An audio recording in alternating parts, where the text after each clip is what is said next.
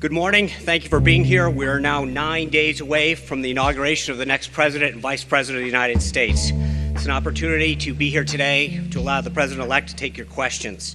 Uh, after the president I want to take you back to another time, before this year's presidential election, before the pandemic, before Donald Trump officially took office. January 11th, 2017. Introduce to all of you my friend and the President elect of the United States of America, Donald Trump.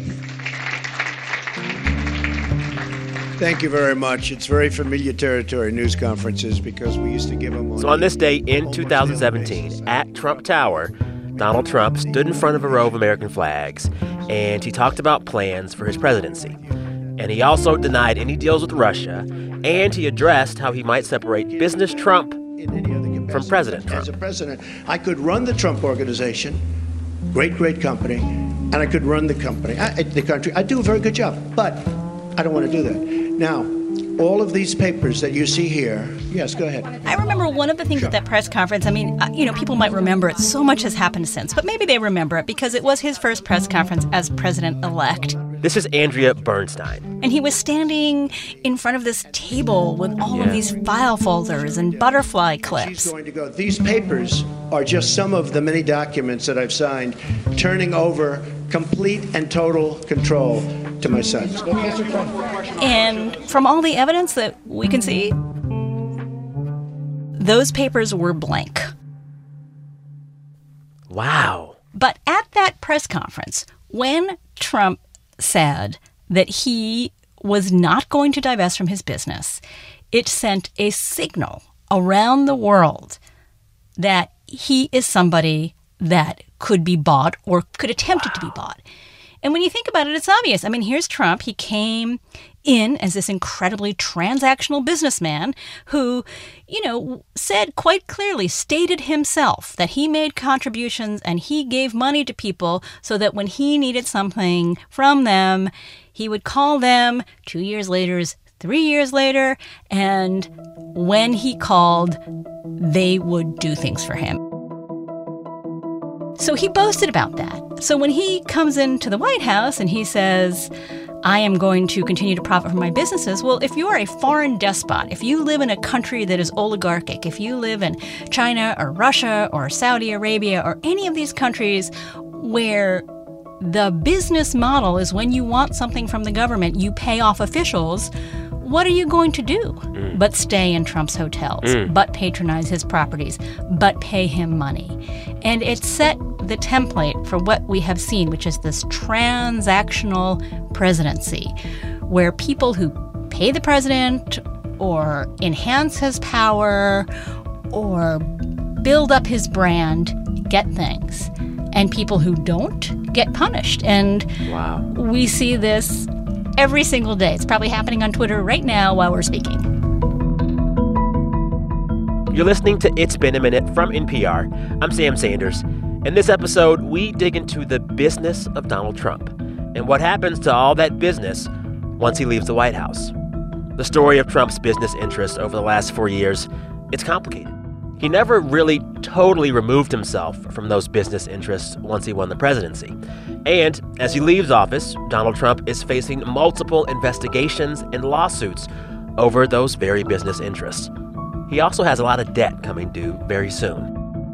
So, how will Trump handle that without the protection of the presidency?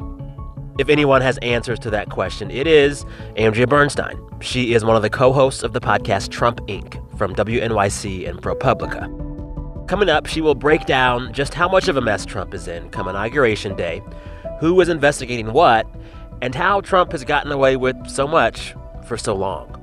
That's coming up.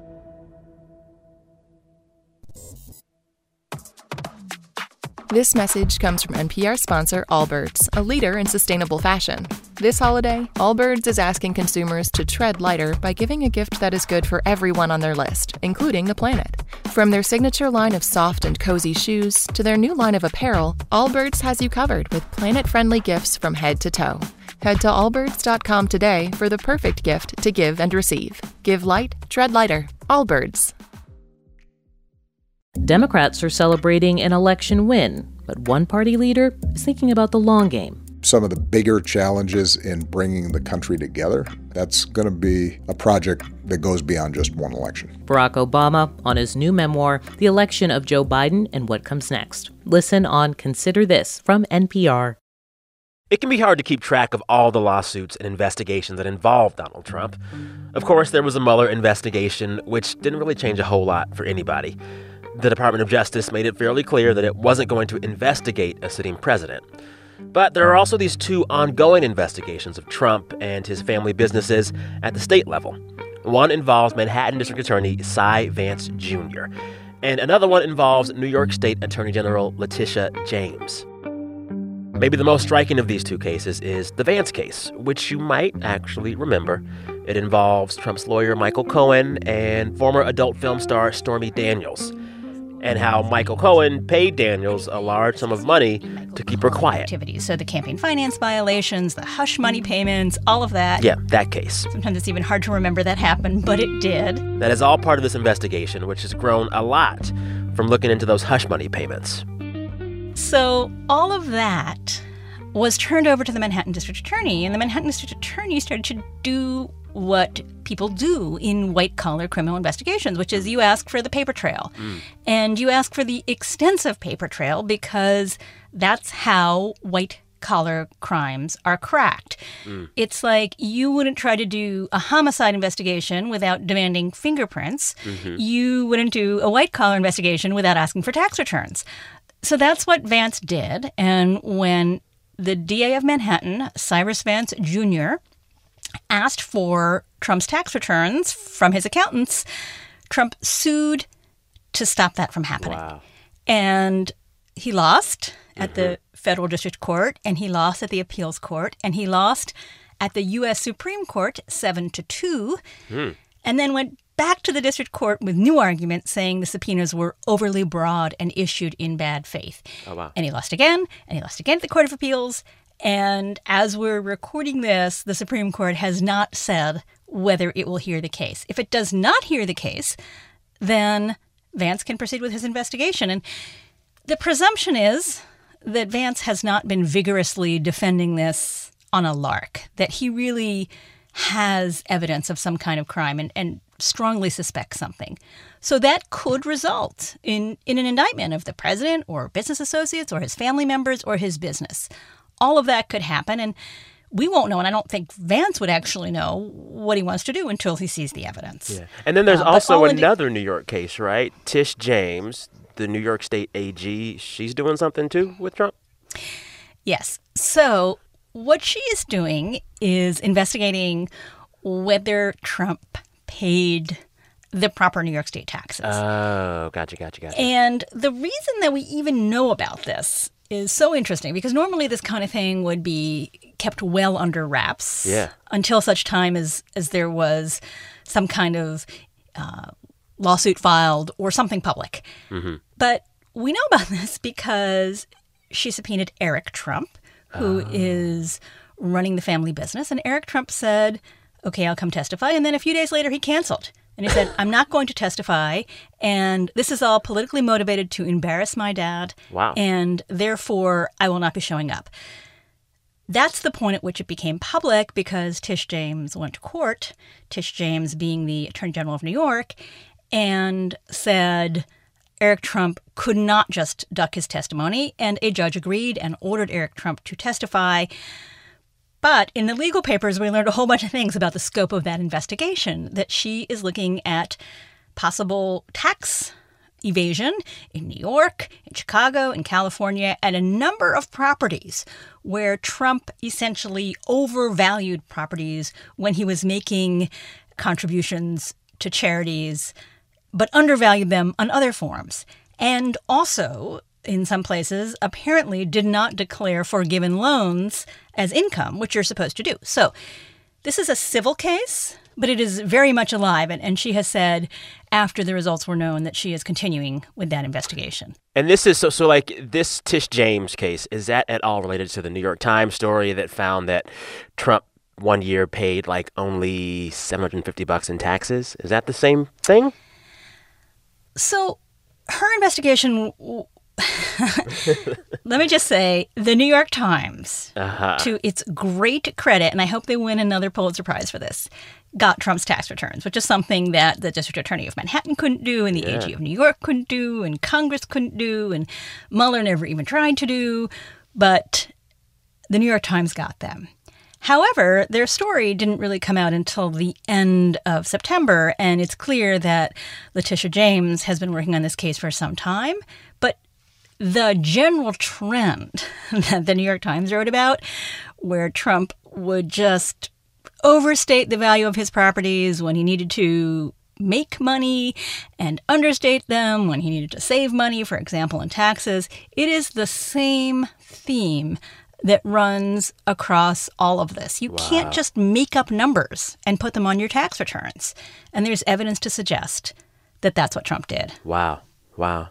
Back to Vance and his investigations. What do we think he could possibly suspect? Like the scope of possibilities of what he is digging into?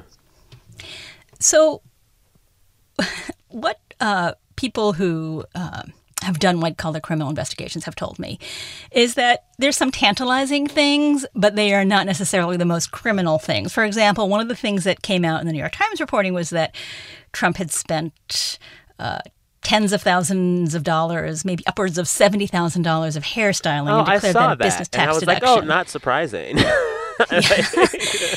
Makes sense. it is really the Trumpiest of the Trumpy things Right. that that all of us have to live with his hairstyle and, according to Trump, pay for it too.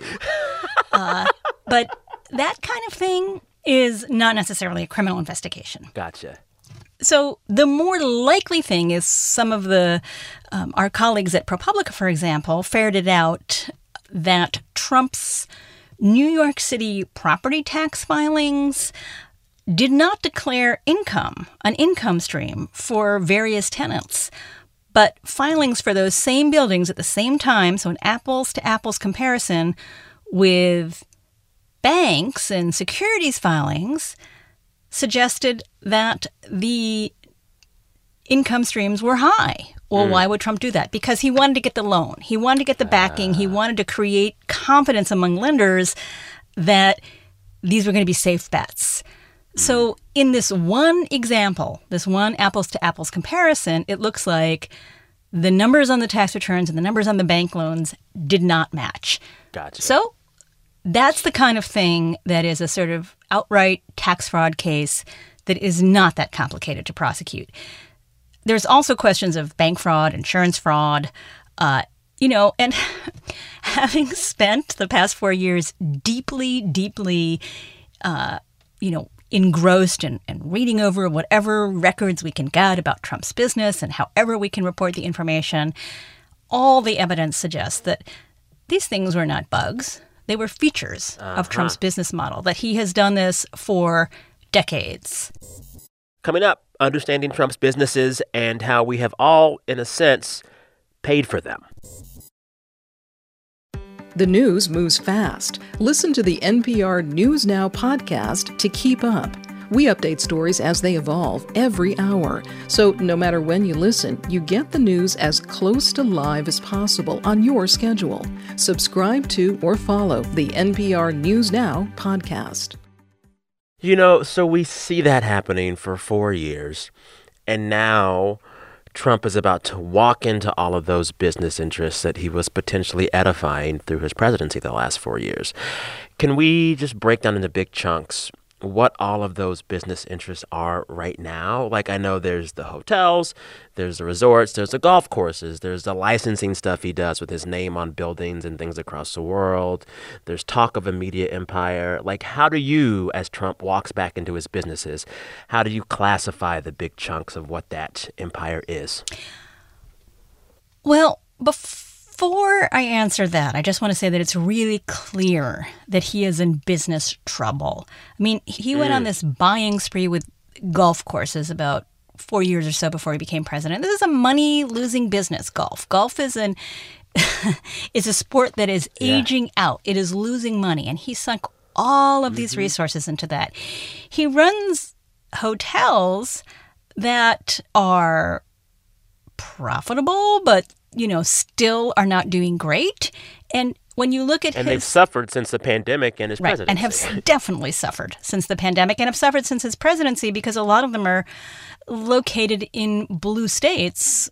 So his business is doing badly. And this is one of the things that was clear when the New York Times got a hold of his tax returns. We shouldn't be surprised by this. I mean, Trump has sort of been running a money losing business almost from the beginning. I mean, he has just always lost money and gets away with it by making someone else pay.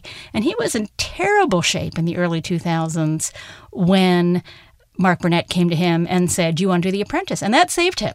That really saved him because not only did he actually get a lot of cash from that, but it enabled him to market his brand around the world. Mm-hmm.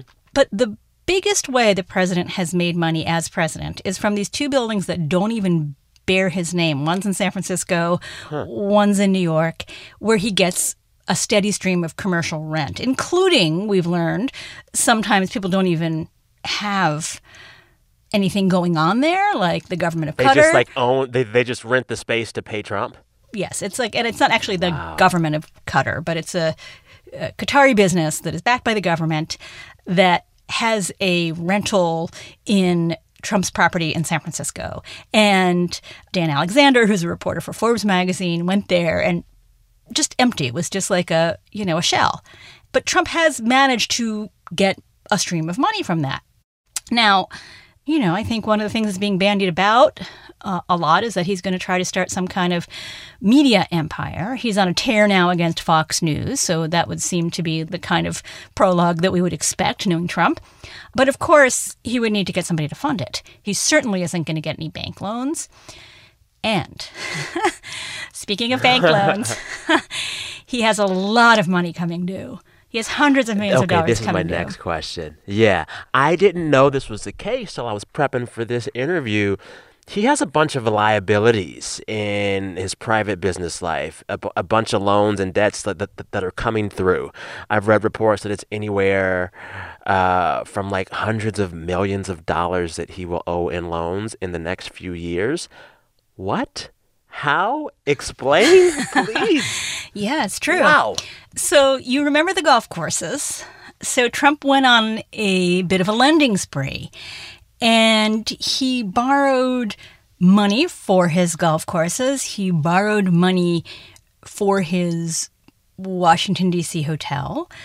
Uh, he borrowed money to pay off some other debts, most of it from the German bank, Deutsche Bank. What I, became clear when the New York Times got a look at his tax returns was so fascinating and it was so Trumpian because he wanted to create a situation where he would reduce his tax liabilities. So you can do that if you personally guarantee part of your debt. So he did that. He personally guaranteed part of his debt. But that means that he personally has to pay it That means back. he owes it. and Is there any indication that he can actually pay it back? well, there is not an indication that he has that kind of store of cash. And the president doesn't have an apparent stream of cash coming in.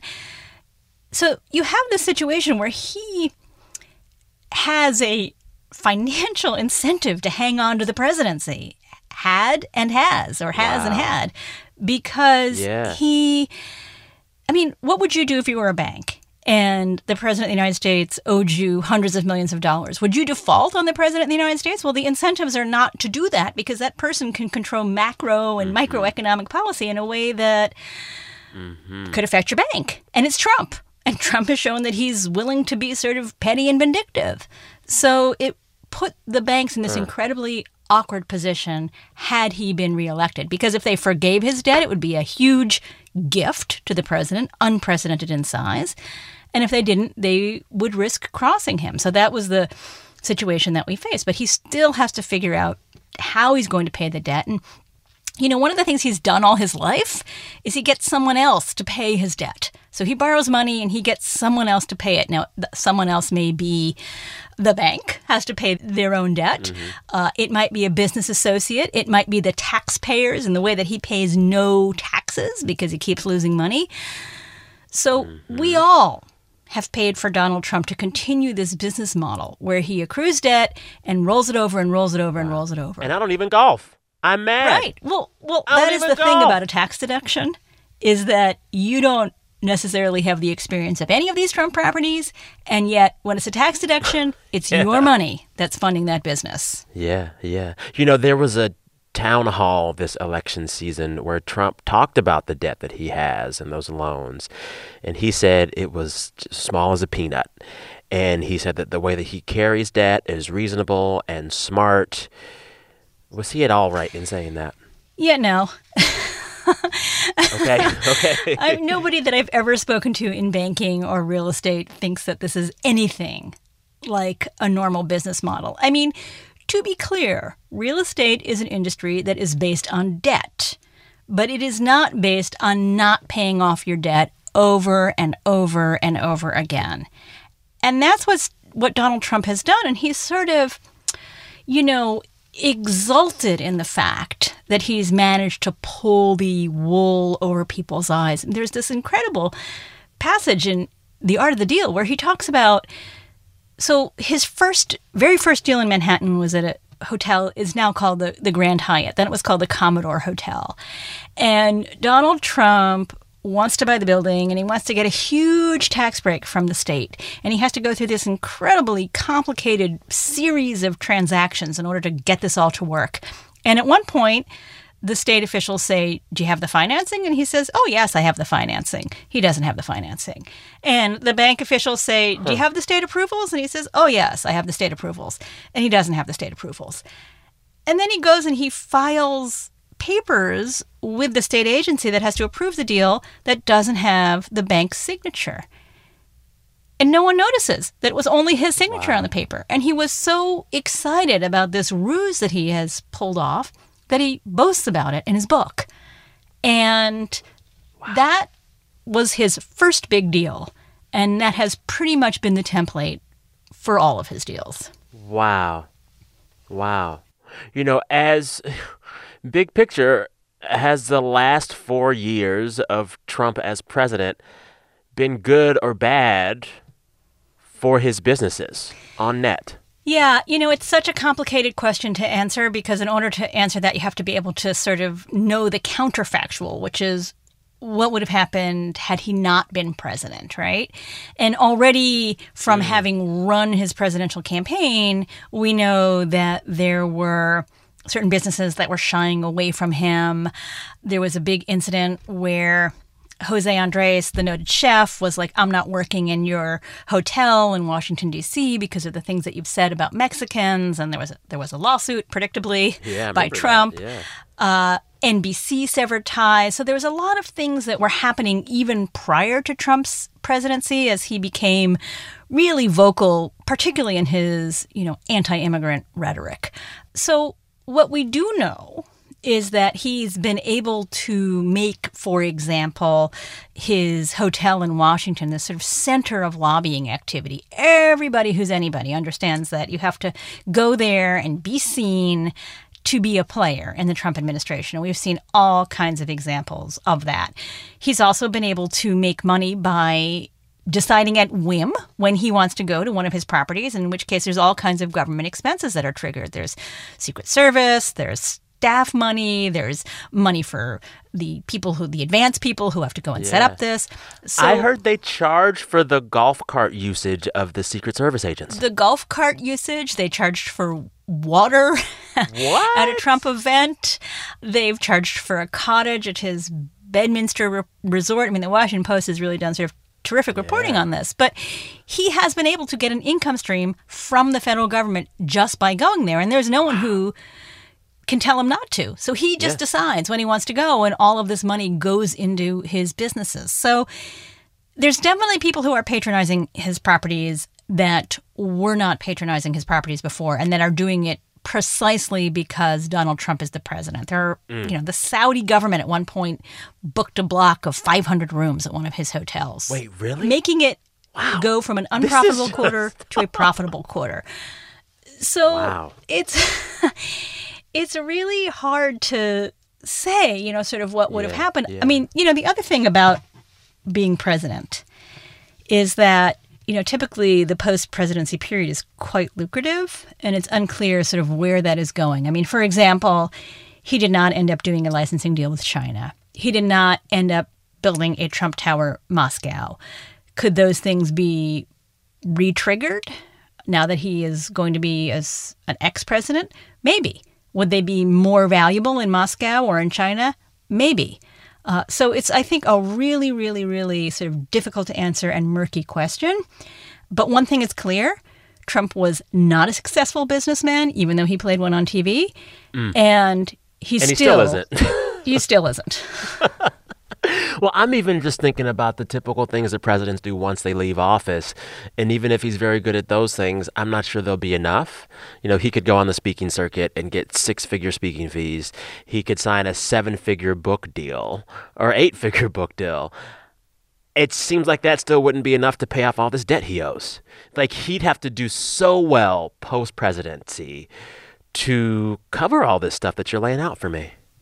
You know, I keep saying to myself, the chickens may finally be coming home to roost. Mm. However, however, having watched Donald Trump's business and you know paid attention to it and really gone deep and long ago into the family business records from the 1950s and looking at those things, every time he manages to pull a Houdini.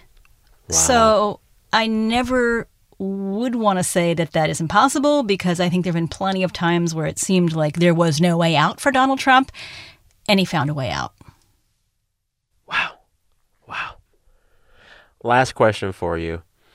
Uh, sum up everything you've learned about Trump and how Trump Inc. works. Everything you've covered the last several years. Sum it up in one sentence. The moral of this Trump business story, or the through line, or the big lesson here. Boy, oh boy. um, you know, I think the shortest way to say it would be we pay, he wins. Thanks again to Andrea Bernstein. She is the co host of the WNYC and ProPublica podcast, Trump Inc. Also, Andrea has a book. It's called American Oligarchs The Kushners, the Trumps, and the Marriage of Money and Power. All right, listeners, don't forget this Friday we are back with another episode. For that episode, we want to hear from you in our Best Things segment. Just tell me the best part of your week. Send that voice file to me via email to samsanders at npr.org, samsanders at npr.org. Also, listeners, if you like this show, even if you don't, please uh, leave us a review on the podcasting app of your choice. Maybe Apple Podcasts, consider it. Also, tell a friend about the show. Okay, that's it from me. Till Friday, thank you for listening. Be good to yourselves. I'm Sam Sanders. We'll talk soon.